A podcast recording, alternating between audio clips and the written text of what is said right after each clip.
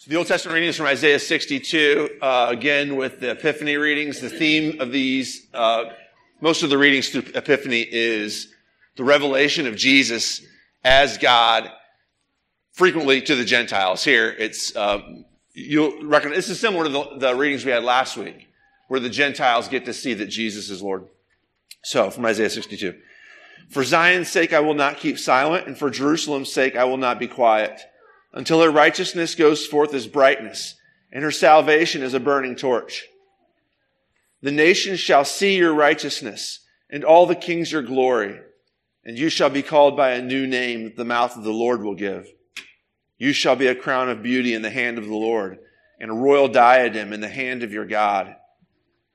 You shall no more be termed forsaken, and your land shall no more be termed desolate, but you shall be called, My delight is in her, and your land married. For the Lord delights in you, and your land shall be married. For as a young man marries a young woman, so shall your sons marry you. And as the bridegroom rejoices over the bride, so shall your God rejoice over you. This is the word of the Lord. Thanks be to God. Okay, uh, 1 Corinthians 12 for the epistle reading. Now concerning spiritual gifts, brothers, I do not want you to be uninformed.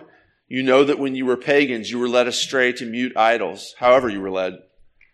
Therefore, I want you to understand that no one speaking in the Spirit of God ever says Jesus is accursed. And no one can say Jesus is Lord except in the Holy Spirit. Now, there are varieties of gifts, but the same Spirit. And there are varieties of service, but the same Lord. And there are varieties of activities, but it's the same God who empowers them all and everyone. To each is given the manifestation of the Spirit for the common good. To one is given through the Spirit the utterance of wisdom, and to another the utterance of knowledge according to the same Spirit. To another faith by the same Spirit, to another gifts of healing by the one Spirit, to another the working of miracles, to another prophecy, to another the ability to distinguish between spirits, to another various kinds of tongues, to another the interpretation of tongues. All these are empowered by one and the same Spirit, who apportions to each one individually as he wills. This is the word of the Lord. Thanks be to God. Okay, uh, the epistle reading is from 1 Corinthians chapter 12, and I think there's like four or five weeks left in Epiphany before we get to Ash Wednesday.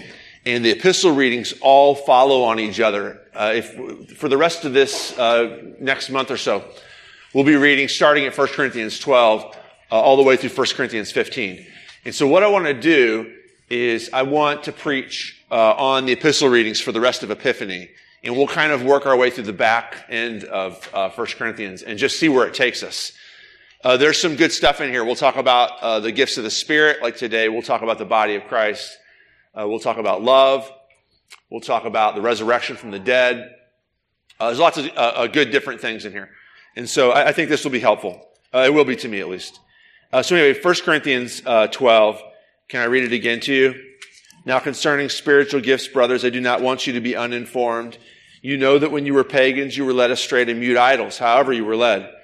Therefore, I want you to understand that no one speaking in the Spirit of God ever says Jesus is accursed. And no one can say Jesus is Lord except in the Holy Spirit. Now, there are varieties of gifts, but the same Spirit, and there are varieties of service, but the same Lord, and there are varieties of activities, but it's the same God who empowers them all and everyone. To each is given the manifestation of the Spirit for the common good.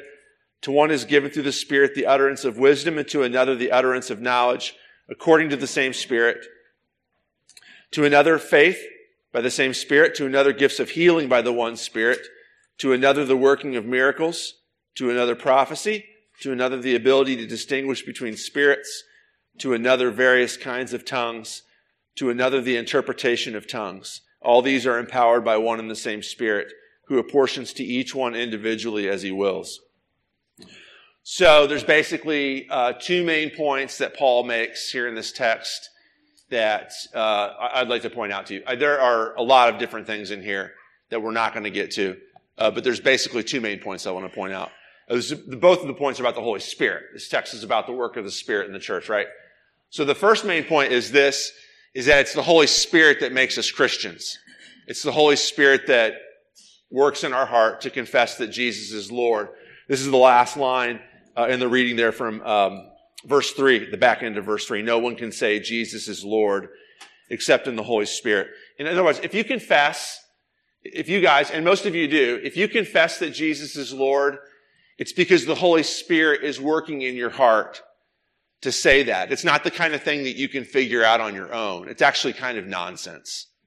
Um, it, it, it, it's, it's ridiculous on the face of it that a construction worker that was assassinated for crimes he didn't commit 2,000 years ago is somehow the Lord of the universe. If you believe that he is, it's because the Holy Spirit has convinced your heart that he is. Not because you're smart, smarter than the average person, not because you're dumber than the average person, but because the Holy Spirit has enabled you to confess that Jesus is Lord.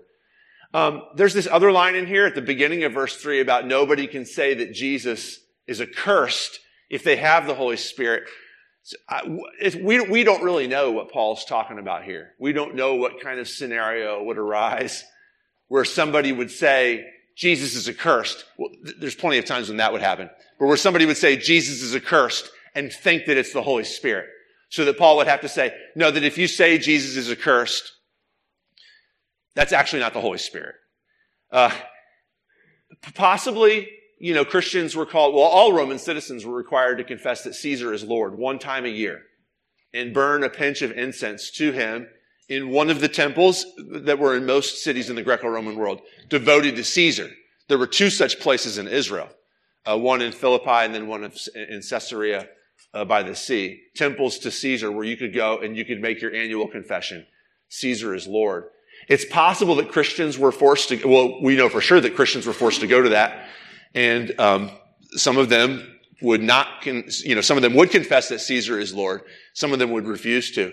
It's possible that somebody would say something like Jesus is accursed and then say, God led me to say that in order, you know, to save myself and my family or whatever. I, I, we don't know. That's just conjecture, right? But I think probably what Paul is doing is he's saying, Confession that Jesus is Lord comes from the Holy Spirit. Anything else, confessing that Jesus is not Lord or accursed, does not come from the Holy Spirit. The work of the Holy Spirit always brings us to Jesus. That's the number one thing the Spirit does. We can talk about all the other interesting things the Spirit does in this text, but the number one thing that the Spirit always does is brings us to Jesus. It's the number one job of the Holy Spirit is to apply salvation to us. Right? Jesus is Lord.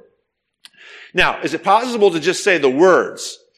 Because he says, what does he say in verse 3? He says, no one can say Jesus is Lord except in the Holy Spirit.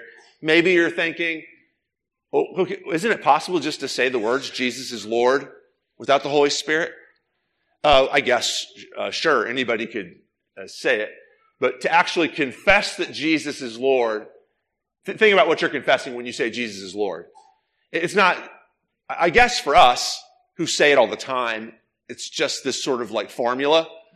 Jesus is Lord. But what, what we're actually saying is that Jesus is the master of the universe.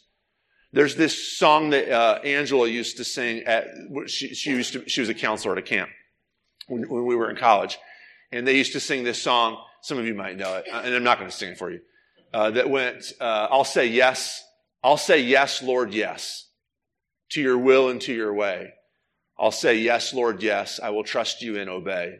When your spirit speaks to me with my whole heart, I'll agree. And my answer will be, Yes, Lord, yes. Well, that's a good song. And what the song recognizes is that, right, it's impossible to say no, Lord. If you say no to him, he's not really the Lord. He's not really your Lord. He's not really your master. If you can disagree with him. Even if there's like 90% of your life, 90% of your worldview, where you do say, oh yeah, yeah, Jesus is in charge of this. I believe him and I trust him and that's where I get my comfort. That's where I get my security. If there's part of our lives, and there always is, right? Where we say, I, I can't actually let him have that. Then in that part of our lives, he's not the Lord. In that sense, to confess that Jesus is Lord can only come from the Holy Spirit. Because naturally we want control of our own lives we want to be in charge of all these areas. There are some areas where, where he is not in charge and we've taken that control from him. And in those parts of the area, in those areas, we need to be challenged that our confession of Jesus as Lord needs to play out in all of our lives. If we confess that Jesus is Lord, it means that He's in charge. And again, back to the main point. This confession only comes from Him. It can only, it's only a gift of the Holy Spirit. It's a confession that we can't save ourselves, right? That we need Him for every single uh, little part of our lives. And this confession, the confession that Jesus is Lord, is what, now we're transitioning to the second part here. It's what binds all of us together as Christians. It is the main thing that connects you to the rest of, rest of the Christians in this world, is this confession that Jesus is Lord. There are things that, that make us different than other Christians. There are things that make you different from the Christian sitting next to you in the pew, quite possibly your spouse or a good friend or your children. But the main thing that binds us together is this confession that Jesus is Lord. Well, the, not, not just the confession, but the fact that Jesus rules over us. There are lots of, you know, there are a lot, you all think differently about a lot of different things in your life. Some of you, uh, I, I, know, and, I, have talked a lot about this recently, so I don't want to hammer this home again. But a lot of you think differently about politics. There are some of you in here who are Republicans. There are some of you in here who are Democrats. There are some of you in here who don't consider yourself either one. You're somewhere in the middle, right? But all of you, whatever differences you have politically, there's one thing that binds you, which is more, more powerful than the, than, than the bounds that you have with people with whom you have similar politics, but aren't sitting in this room with you right now, and that is the confession that Jesus is Lord. Uh, let me give you an example. This is a bad example. Um, it's not about me, but it very well could be about me. So when I was in uh, when I was in first when I was first in grad school, I worked at a bank in Alton. I was a teller at a bank in Alton, and uh, you know friends with all the other tellers. And there was these uh, this one day where these two tellers were ganging up on this other teller. They spent maybe a half hour uh, trying to convince this other teller that she was wrong about something that she thought. All right. Now she was a charismatic Christian, and she uh, believed in the charismatic gifts. She believed in speaking in tongues and things like that. And these other two tellers were trying to convince her that she was wrong, uh, dumb at one point. There were some jokes being made about how ridiculous it is. And the two tellers who were making fun of this one teller, one was an Orthodox Christian believer like me and you. She wasn't a Lutheran, but she believed in the Apostles' Creed. She believed in 99% of what you and I believe. Those of you who are Christians in this room. The other one was, the other girl who was uh, ganging up on this woman was a Jehovah's Witness who does not confess that Jesus is God, does not confess that in Jesus God was suffering for the sins of the world on the cross. The two of them both agreed, though, that the charismatic gifts were ridiculous. And so they were going to gang up on this poor fellow Christian, right? The, the, the, woman who was like me and you had no business ganging up on this other woman with whom she shared the confession that Jesus is Lord. But because in her mind, the differences between her and this fellow Christian were so great. She was so much more similar to this Jehovah's Witness who didn't exercise the charismatic gifts that she was willing to gang up on them. The confession that Jesus is Lord binds us together in ways that supersede all the other little silly bindings together that we have with people with whom we don't share the confession. Political, socioeconomic, ethnic, hobbies, whatever, you know, your golf club, whatever it is. The confession, do you know the people in this room? Maybe not all of them. Lots of differences in here. We are bound together like this in the confession that Jesus is Lord. And when we begin to stray away from this, we begin to experience this fracturing, not just of the church, but of ourselves inside. I'll give you another example, much more closer to home. A lot of you guys know this. 10 to 15 years ago, in the Southern Illinois district of the LCMS, there was this movement towards Eastern Orthodoxy, where several pastors were abandoning salvation by faith alone because they loved the liturgy, they loved the high churchiness of it. They believed that, that being faithful to the history of the fathers was super important. So, I mean, this is, for, not, not all of you know this, but, but some of you know this is what happened to St. James Lutheran Church. Is that one of these pastors abandoned the confession that salvation is in Jesus alone to move towards the Eastern Orthodox Church, where salvation is by Jesus, but also by the things that we bring to the table as well fracturing this church. The, confession that Jesus is Lord is the most important thing that we have. It binds us together. That brings us to the second thing here. In the binding us together, this confession, or the spirit which causes this confession, gives all of us gifts to enable this binding to happen. So, back in verse 4, there are a variety of gifts, but the same spirit, varieties of service, but the same Lord, varieties of activities, the same God who empowers them all and everyone. And then he gives a list of different times, t- types of gifts that the Spirit gives to each one of us. Now, this is not exhaustive. You can look in different sections in Paul for different types of lists with different gifts. You can look in Peter and he'll have a different sort of list as well. There's no exhaustive list. This is all the, you know, have you ever been in a church? I know where you have like a list of all the gifts and then you do like these uh, Cosmo type quizzes where you try to figure out what your spiritual gift is. That's probably a bunch of nonsense. Not that it's bad to talk about the spiritual gifts and uh, not that it's bad to take Cosmo type qu- quizzes. They're probably kind of fun. But finding out the spiritual gift is less looking through a list and saying, hey, where am I at in here? And more knowing that God gifts his people, but that it's his initiative. Very last line of our text is going to say, it's the Spirit who apportions to each one individually as he wills. The Holy Spirit's going to give you a gift. You should foster that in his power. But the gift that he wants you to have, he's going to give to you. Now, a little caveat here. I know that we just talked about uh, charismatic gifts because uh, I mentioned that story. I have no intention of talking about that here, not because it's not interesting, but because we just don't have time to talk about all the different gifts that are in 1 Corinthians 12 right here. If you feel like it, you could show up at adult Bible study after this and we could discuss it. But I'm not going to do it in the sermon. Again, not because I'm scared to, not because I think it's unimportant, because there's a couple big major points that I want to make instead of that. So I'm kind of putting it off just a tiny bit. But again, come downstairs afterwards and ask me about it. We can talk about it all you want. Okay, here's the big points that I want to make about um, the back half of our reading today. Is this: the Holy Spirit gives us gifts to serve each other. The gift, the gifts that you've been given by the Holy Spirit have been given to you in order to serve the body of Christ. Watch the trajectory here. Verse four: There is one Spirit. There are a variety of gifts, but the same Spirit. Verse five. Uh, let me find it here. Uh, I'm sorry, let me jump down to uh, uh, verse 8. To one is given through the Spirit the utterance of wisdom. I'm sorry, verse 5 is right. Varieties of service, but the same Lord, and the varieties of activities, but it's the same God who empowers them all uh, in everyone. So verses 4, 5, and 6 are basically saying there's one Spirit, but there's a bunch of different gifts. There's a bunch of different gifts. But the purpose of these, of all these different uh, gifts is to verse 7 to each is given the manifestation for the common good. So there's one spirit, gives a bunch of different gifts for the one church, for the common good. The Holy Spirit gives you gifts to serve each other. To serve each other. So let me ask you this question.